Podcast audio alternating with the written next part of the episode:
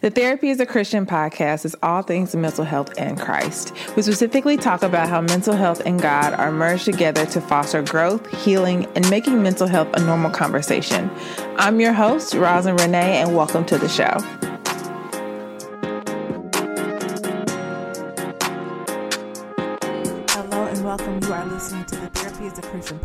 Podcast. I'm your host, Rosin Renee. Welcome to another episode of the show. Hi, sisters. I'm so excited to be talking with you all this week. The podcast is coming out a little bit later than normal as I did not get a chance to record last week. We were so busy. And then yesterday, I got to mommy literally all day. And so, of course, when I have the baby, um, to myself without my husband. I don't get to sneak away as often to get to do some work time. So I'm really excited to be recording this episode because today was actually the day that I announced my class, The Four Reasons Why Self Sabotage and Procrastination Might Be Causing You to Struggle with Discipline, Productivity, and Fulfillment. And so I'm really excited to now be like fully on saying it on social media, as I know I've been saying it to you all over the last couple of weeks. And I cannot believe that it's the last day of January. If I had to give y'all like a quick reflection of January, as I've talked about on the podcast this month, just easing into the year, I told you all, I think at the beginning of the year, that my word for for 2022 was surrender. And even as I'm going to be talking in this episode about just planning ahead and the value of planning ahead, I've realized that God has a funny way of just reminding me that I don't have a lot of control. And as hard as it is to describe, this year is really going to be me relinquishing control over everything that I think that I can plan for, can see ahead for, can try to work for. I've been talking to a lot of friends lately about performance and feeling as though you can perform or do things for God to love you. And the more and more and more I've reflected on it, the more and more I realize just how little control I have. And also just understanding deeper that there's not anything more I can do to be loved by God. And I've seen that play out over this month. Um, and it's hard to describe because it's very uncomfortable. Um, and I don't know for most people if like feeling the love of God is an amazing feeling. But I also think that when you are trying to rationalize and really deeply grapple and hold on to God loving you without you doing anything extra from someone who is extremely ambitious and you know made all A's in school and all those things. There's a very much so connection with achievement. There's a connection with the results. There's a connection with feeling as though if i'm accomplishing something i'm doing good. Especially in the world we live in where on social media there isn't a lot of discussion of the bad times. And I feel like, especially on TikTok, and I just go love TikTok, by the way, there's a very much so rawness of what it looks like to hurt. And even though people may only put out probably a limited amount of that, I think for me, learning how to accept the uncomfortability of God loving you. I was talking to a friend the other day and I was telling her just how much it is uncomfortable to really walk in the fullness and freedom of Christ because you don't have to do anything. And it's so hard to comprehend at times, but the more and more this year is going on, I'm grabbing it. So as I'm talking about that with planning ahead, I'm going to talk to y'all in very practical ways. But for me, this is a this is going to be a constant thing of remembering that there's nothing I can plan that's going to take God's hand over my planning. And so, as an encouragement to you, yes, you know, I'm going to talk about productivity. Yes, I know then believe that I've been put in this position to teach this and share this with women and share what this feels like, but I also want you all to remember that there's literally not an amount of control that you have that can take God's place. Um, it's so hard to say because I think we worry more than we really lean on God for that. But the more and more I've just kind of come to terms with understanding that the favor of God is real, it helps me in my planning to leave room for Him to be flexible and be in my life and be just even more in control of what I do. And so, kind of like segue in, into the value of planning ahead, I am going to give you a story time. I remember December of 2021. I was I had just um, taken my licensure exam uh, that month prior in November, and when December was coming around, I've been in full time entrepreneurship since last year, July of 2021, and I was just really struggling in trying to figure out what I was doing in my business. And I remember going to God, I went on like a five day fast, and the Lord told me to plan for the year. Now, I don't, this is what He told me. In instances to say, I've never really, even though I'm a planner, I don't plan that far because I recognize that when I don't have, again, that much control, but also it becomes extremely overwhelming for me to plan that far. And for me, if I don't quote unquote accomplish this thing by this certain time that I've put, I found habitually I've basically kind of just thrown the whole day, week, month away. And I think what God was trying to show me that in a business, for business, whether you have a side hustle or not, it's important to plan ahead.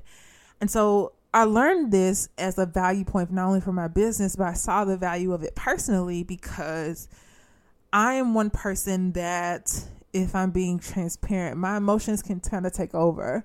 Um, and I'm learning to navigate through the murky water of emotions and what's real and what's not. Like, what's me just feeling something in the moment, or what is me making a decision to kind of just stay in this place.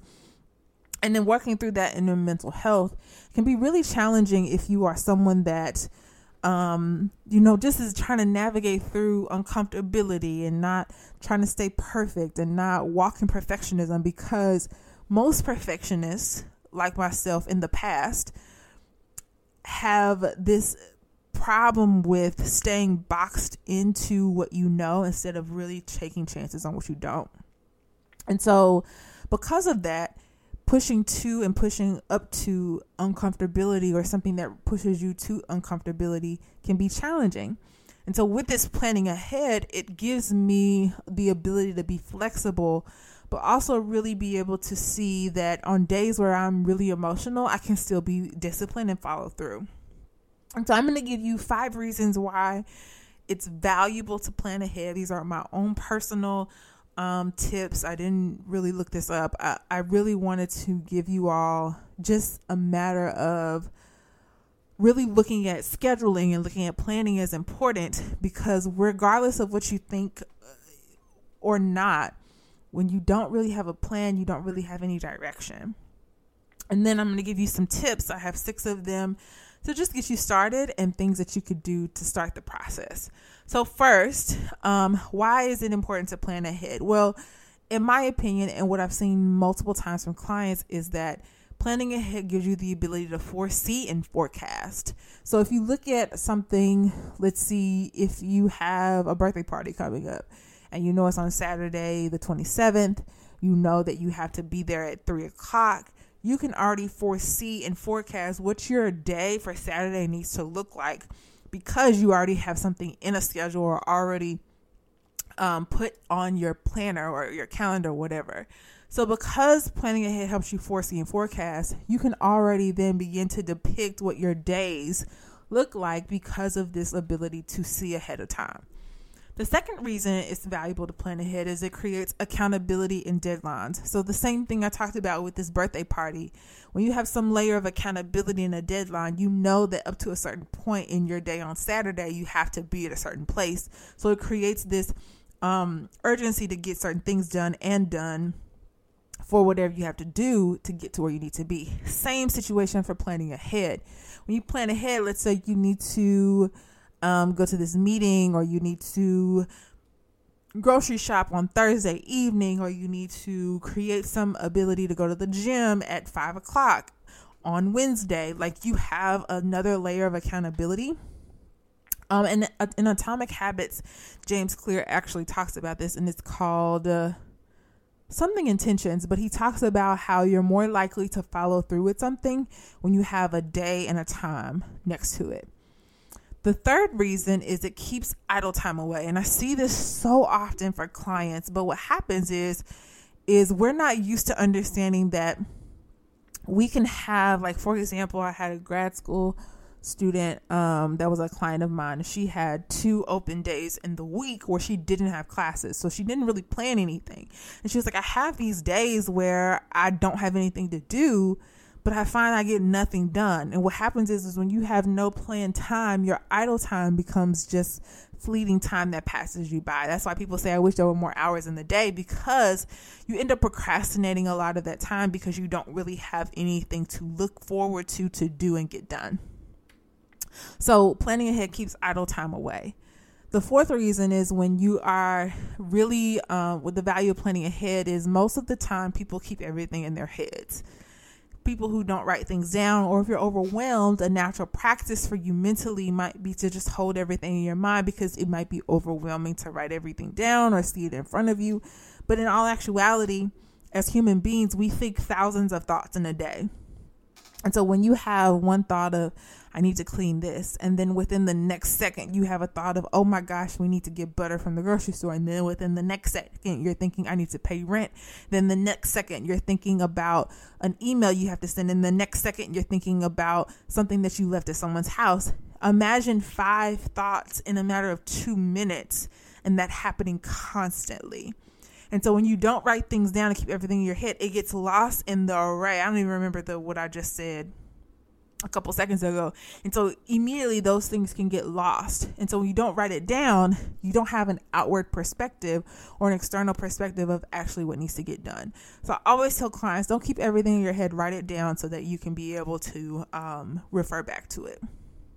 And then last and not least, another value of planning ahead is you give space for readjustments.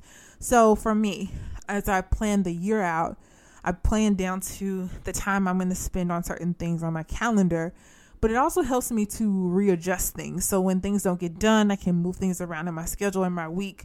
But also, it helps me to really be able to see, okay, that doesn't work. So I talk a lot to clients about gravitating to what works for them so for me i'm a fully on digital digital planner. I don't use any paper for anything. I usually only have post-it notes for keeping um, up with prayers or things i want to like remind myself that i can stick somewhere. But most of the time everything that i do is either in my phone on my ipad or my computer. I don't carry paper. I don't carry journals. That took some time to transition to. And not to say like digital planning is the best because it's not really about the planner you use, it's not about the system you use, it's really about you following through and knowing what works for you. And so, really understanding this has helped me when I've created a schedule or some some way of doing some form of a habit. I'm a I'm more likely to be able to readjust because I know what does and doesn't work. And the same thing goes for clients. I had a client who was once telling me about how she does things and I gave her some suggestions. She was like, "Well, I tried it and that didn't work for me." So we're able to make adjustments based on that specifically. So all this isn't overwhelming. Let me get into the tips to give you all just an ability to kind of have some wherewithal of how you can start this out with what I talked about. Especially if you are already a planner. So I want to talk to you really quickly about starting each day fresh and even starting over. So this was really interesting. Um, however, I know I don't work a traditional nine to five, so you have to find the way that works is best for you. And I'll give you two sides of this. So the first tip is start each day fresh or even starting over. So I'll give this to you from my perspective now, and then I'll tell you some things I did in the past. So mornings are my my thing, but lately I will say I have not been a morning person, quote unquote. Like I have been getting up around six every day. I don't know what is happening, sis, but I used to get up like around five and I've been going to bed at a good time, but for some reason my body is just not like waking up like fresh like in a fresh way in the morning time. It's so strange. It's it's really a hard adjustment. And I'm finding that I get my groove going pretty much towards mid morning, afternoon. And so this used to be me where I would like beat myself up of not getting up at five in the morning and just being like, oh my God, my day is gone completely. But I really, really have adopted this mindset of starting each day fresh. So no matter what time I get up and start moving, I really look at the day as a fresh day each day, no matter what it is. It, it doesn't even really matter. However, even if I might have wasted the morning away, um, because again, like I told you, I work as a full time entrepreneur, so I don't have a set schedule. However, there is work to be done. I'm starting over in the day. So, like today, for example, on usually on Mondays, I go really slow. I spend a lot of time with God. I pretty much trying to take my time. I have a call with my accountability partner on Mondays. So my morning time are really is really like free flowing. So I started my day over at 11:30, took a shower, brushed my teeth, like started the day over completely and then got into the workday. It's around 1 now and I feel like I'm getting in the groove of actually doing work. So if you find that you are kind of slowing down in the day or like your morning's going slow, you're finding you're not motivated, start the day over no matter if it's like two o'clock, three o'clock. I did this last week. I got this idea from one of my really good friends and it was really helpful. But also, if you are a someone that works a job, one of the things I used to do because I used to have to be at work at seven thirty in the morning, and we would leave around three ish. Um, is midday or mid morning. I would always have a midday walk, whether that was walking around my building, walking outside, leaving the actual building, and driving off property to just go somewhere, grab lunch, grab whatever, and come back and that midday break was like a, also a reset.